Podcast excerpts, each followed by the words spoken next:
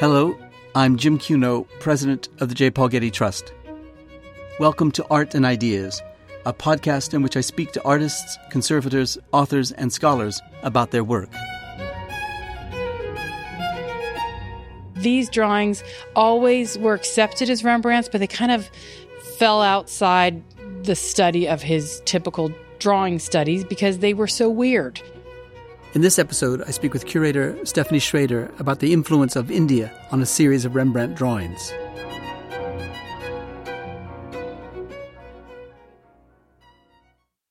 Babur was the first Mughal emperor. He descended from both Timur, founder of the Timurid Empire in Persia and Central Asia, and Genghis Khan, founder of the Mongol Empire. By the late 15th century, Babur captured Samarkand and drove south, crossing the Hindu Kush mountains to capture Kabul in Afghanistan. A few years later, he launched his first military campaign against Hindustan, reaching Delhi by 1525, where he set the foundation for the rise of Mughal rule in India for the next 300 years. Jahangir, the fourth Mughal emperor, ruled from 1605 until his death in 1627. It was during this era that Mughal painting reached its greatest height.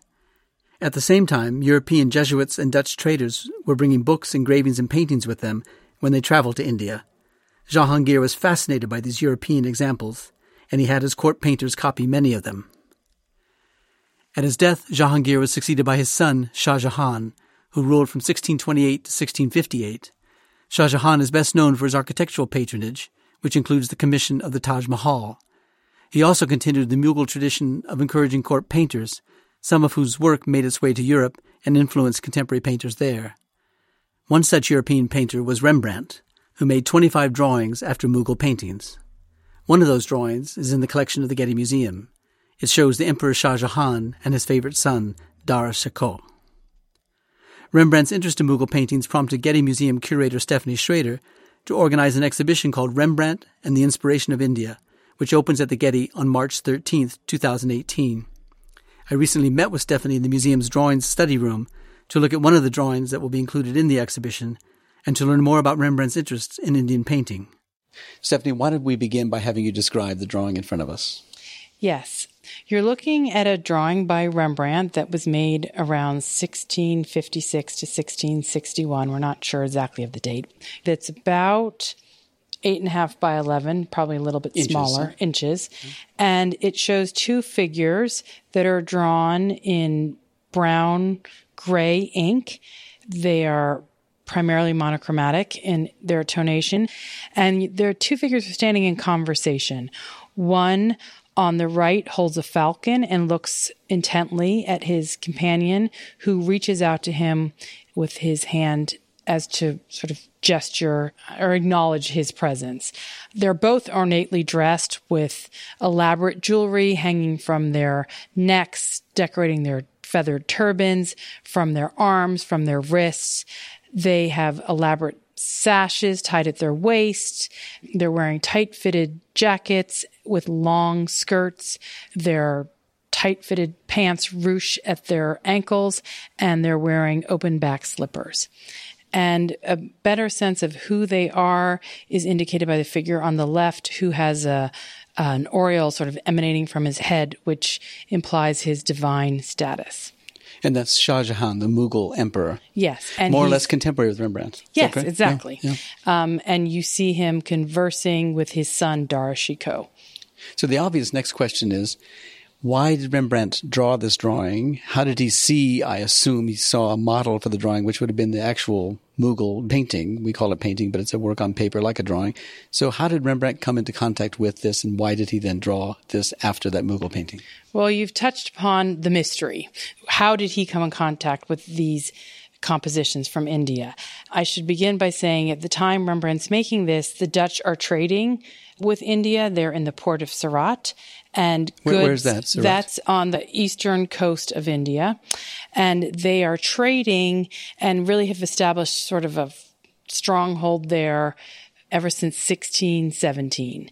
And goods such as baskets and weapons and indigo are coming back to Europe. And in addition, we believe paintings. But what's so remarkable about the composition that the Getty has is that it gives a sense of the high quality of Indian paintings that are being brought back to Amsterdam at this time.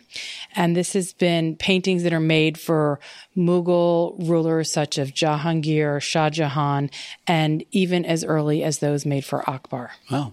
The, fir- the first great, well, not the first great, but the great emperor, uh, who would have been Shah Jahan's father or grandfather? Grandfather. Grandfather, yeah. Jahangir's father.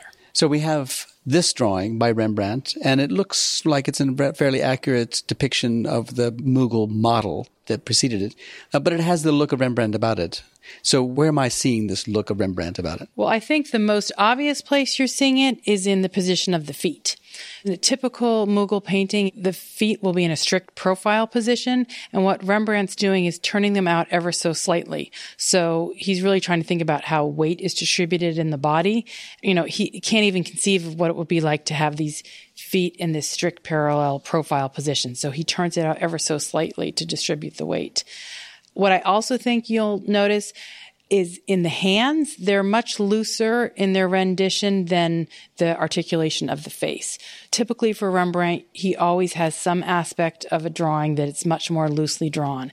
And although he's given incredible attention and detailed renditions of the jewelry, of the different types of fabrics, of the wrapping of the turban, the hands are very loose. Um, you wouldn't find that in a Mughal painting. And what's so interesting is that when Mughal scholars look at these Rembrandt drawings, they say, oh my gosh, these are a mess.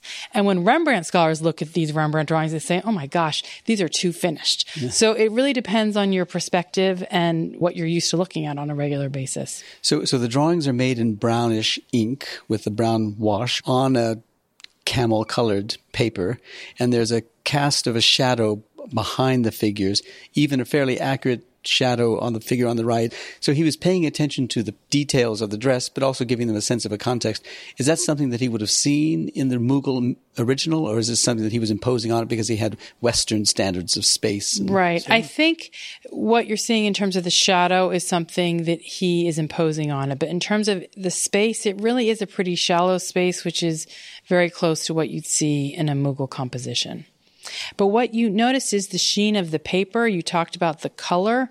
And this is interesting because the Indian paintings that he would have seen are going to be heavily burnished. So every layer of paint after it's applied, it is burnished from behind to give it its luminosity.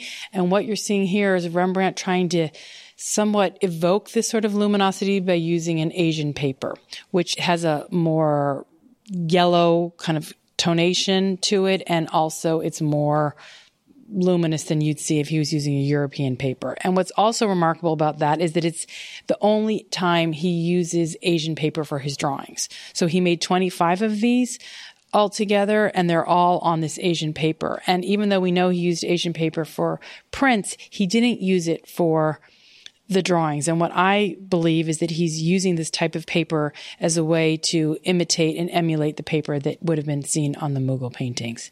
Are they actually the same kind of paper, or they have the same? They're appearance? not the same exact kind of paper. No, yeah. one's you know the Japanese paper, which many people believe this is, is made of gampi fibers that are particular to Japan and not to India. And the Indian papers are using fabric and sometimes silk, which is more common there, and so it's not going to be the same type of fiber. No. Yeah.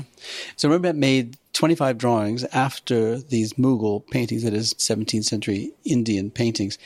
Are the other 24 drawings of similar nobility in terms of subject yes. matter? So what's interesting is that of the 25, Rembrandt made eight portraits of Shah Jahan, who was his contemporary. The others is either Jahangir, who's Shah Jahan's father, or Akbar, who's, you know, the father of Jahangir. So this lineage, this Mughal lineage is very important. Or he shows the princes. So in this case, he shows Dara Shikoh, who doesn't go on to be the ruler after him because his brother kills him, but he's showing all the sons that could have been the rulers and were often rulers in other regions, just not on an imperial scale. Why did uh, Rembrandt make this drawing? Huh. Now, that's a good question. So I believe if we just had one, I would have thought, oh, it's just one of those flukes. You know, he saw one composition and he wanted to make just one copy of it. But the fact that he made so many of them to me is indicative of the the status of these paintings in the Dutch culture. We know from one of his contemporaries there was a whole poem written about Indian painting, its wondrous quality that was, you know, the artist had taken the crown from European artists. So it had a level of status probably because of its rarity, but also because of its incredible finish. Um, remember, Mughal paintings were made using squirrel hairs and sometimes with just one single hair of a squirrel hair. So very, very delicately rendered. So they did have a status. And we also know that the Dutch were trading in Asia. And we have other instances where artists are buying Indian paintings and giving them to the upper echelons of the Dutch East India Company as a way to gain access and to gain favor. So this type of artwork had a certain level of cachet and importance. And Rembrandt's making these copies when he's pretty much gone bankrupt, lost everything. It's the end of his career. And I really do believe he thought that these could help him in some ways gain access, show his international flair, show that he was familiar with other portrait conventions and was trying to just think about how he could market himself. Was he showing these drawings to a potential patron who might patronize him for a painting, for example, to say, look, I can do this on this drawing, right. I can make this into a you painting? know, we don't have any examples of him actually using this type of compositions in his paintings, but the drawings in it, I mean, think about him as a printmaker, right? He would make a print on European paper and then he'd make it again on Asian paper as a way to like just keep it going, right? So you as a connoisseur would want the impressions on many different papers and many different states. So it's a, a serial attitude as a way to kind of expand his patronage context and also just come up with inventive ways to market himself. Remember, this is the point in his career when he's making portraits and he's coming up with all these different ways to make a portrait of somebody. So not just the finished technique he did in his early career, but sort of the looser, the, the Jewish bride, for example, all these different ways of rendering individuals as a way to show his virtuosity and his versatility. He didn't make prints uh, of the same subject matter. No, no. So I'm struggling with what role this would have played in his working process. Right. Uh, it might have been just a fantasy that he had that, that, he was enamored of these paintings and he wanted to respond to them in some kind of way. Mm-hmm. But if he didn't make them for prints that could then have been marketed and sold in numerous uh, copies, or if he didn't make it into a painting, I'm assuming there's no painting no. that has no. even any painting that's got an Indian figure in it, no. identifiable as such. No, but he did make 25 of them. So, and they're all on Asian paper. You don't just do that you know, for yourself. You don't just do that for your private musings to show your pupils. That had some type of function other than him just trying to copy and get it right. I think it could have possibly been conceived of a series or another argument has been that perhaps he made them because he wanted the originals. He couldn't afford them. So he copied them as a way to remember what he couldn't have or to record what he didn't have. But we do know that Rembrandt, I mean, he did make copies of other works of art. I mean, he had an incredible collection and he had many Italian Renaissance works in that collection. And we know that he would go to auctions and copy things that were on sale that he knew he wasn't going to be able to buy. He wanted to record them. But he didn't need to make 25 of them to record a Mughal composition. So in my mind, if you're going to make that many of them, it's like he's creating his own album himself. Mm-hmm. Do we know where the original Mughal paintings are? Do they survive? Well, that is another interesting question. Some of them have been connected to the Schönbrunn Schloss in Vienna. There are two compositions in the Schönbrunn Schloss that can only be connected. Is that the castle of that a famous collector? And Empress uh, Theresa oh, oh, the imperial used castle. used them as wallpaper in one of her reception rooms. So they have been found, some of the compositions have been found there, but we can find the same compositions in many other collections because one thing you need to know about the way um, Indian artists work, they would repeat the same composition again and again. Sometimes they would just replace the heads of the ruler. So you can find the same composition with different rulers standing in conversation, one holding a falcon in many different instances. Mm-hmm. What was remarkable about that collection is that when they've taken them off view and disassembled this whole crazy wallpaper construction, they have been able to do more work and find out that they had Dutch inscriptions. So once you see the Dutch inscriptions and once you see a composition that looks like Rembrandt's, everyone says, oh, that must be the source.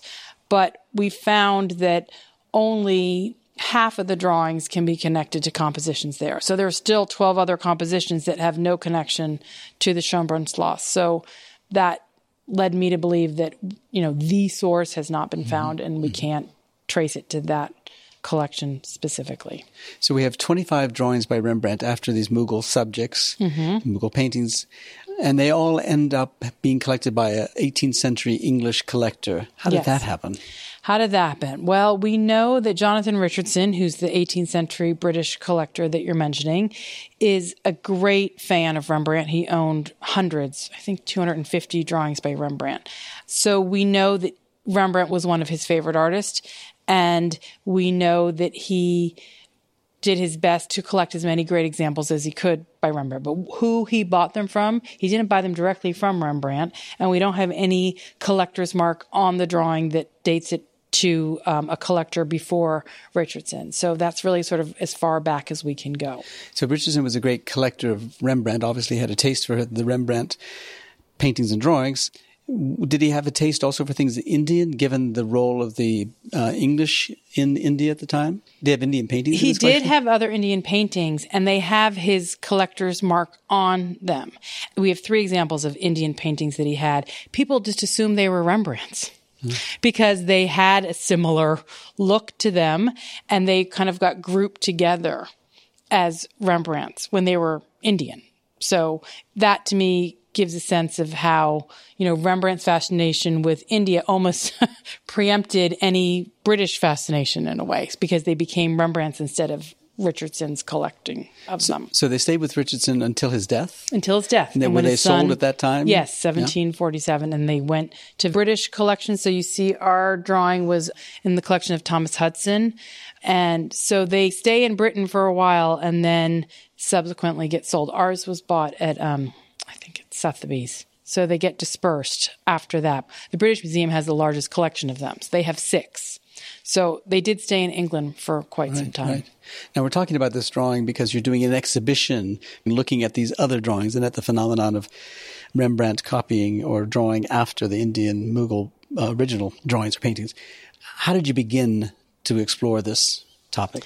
I was a graduate intern at the Getty in 1993, and I did an exhibition on costume and drapery studies. And this drawing featured in that exhibition, but I never really felt like I really fully unpacked what was interesting about this drawing. And then after that, working here, I worked on an exhibition telling the difference Rembrandt and his pupils. And I was looking at connoisseurship and issues of connoisseurship. But these drawings always were accepted as Rembrandt's, but they kind of fell outside the study of his typical drawing studies because they were so weird. They didn't look like Rembrandt because they looked like they were Indian. So I like those kind of stories when something is an anomaly and when it doesn't quite fit in and trying to make sense of its importance to Rembrandt. So I just kept digging and I met through the, the scholar program people who were interested in Indian artists looking at European artwork. So I started having a dialogue with different scholars and found out that Indian artists were copying European prints long before Rembrandt even you know, possibly could have seen an Indian composition. So trying to get, unpack trade and art and diplomacy and cultural exchange, how all these kind of issues enter into this drawing. It's not just about Rembrandt, it's about Rembrandt and the world and Rembrandt reaching out and Rembrandt looking at his own traditions, but really through the lens of another tradition. Now, you had a very successful exhibition a few years ago uh, about a drawing by Rubens of a man who apparently was Korean, although there was some debate about where Mm-hmm. his ethnic origin or his national origin was. Did that prompt this as well? Did that figure did. into your planning? That exhibition's the success of that exhibition made me th- go, okay, well, let's think on about other drawings in our collection that speak to a different audience. As you know, the Getty has primarily Western European artists in our collection. And I, I was a student ambassador to Asia when I was in high school. And I think it always made me think about other cultures and how our Western tradition interacts with Eastern traditions. And this is it. This is the only two drawings I've got that um, reflect on those different traditions. So that's another reason I came back to it. And now you're going to India. I am. One of the drawings in the series um, from the British Museum is going to an exhibition, India in the World, and it won't be here in my exhibition. So I decided, well, if it can't be here, I'll bring my exhibition to India, so far as that I will speak about the drawings and what they meant to Rembrandt. Because I do think for many people, just like that was true for Rubens, it's really interesting for them to say, wait, Rembrandt knew about India? How could Rembrandt know about India? How could he have even had that connection? And in fact, we know the whole history of India, the Mughal Empire, there were Dutch accounts of it. He could have read them. Some of them were illustrated. So it wasn't so unfamiliar to him.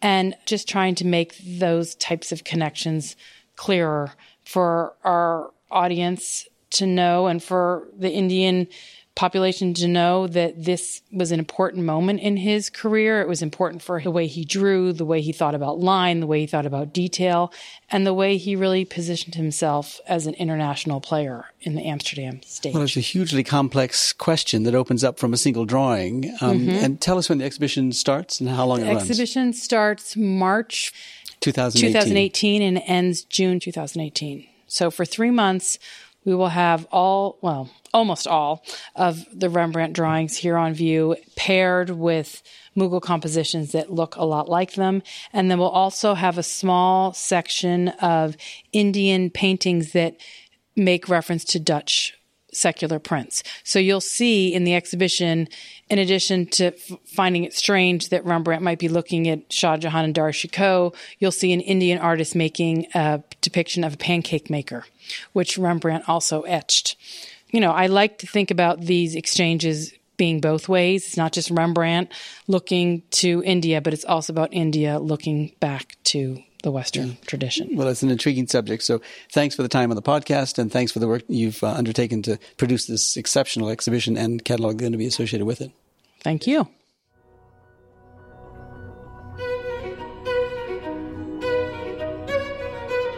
The exhibition, Rembrandt and the Inspiration of India, opens at the Getty Center March 13th, 2018.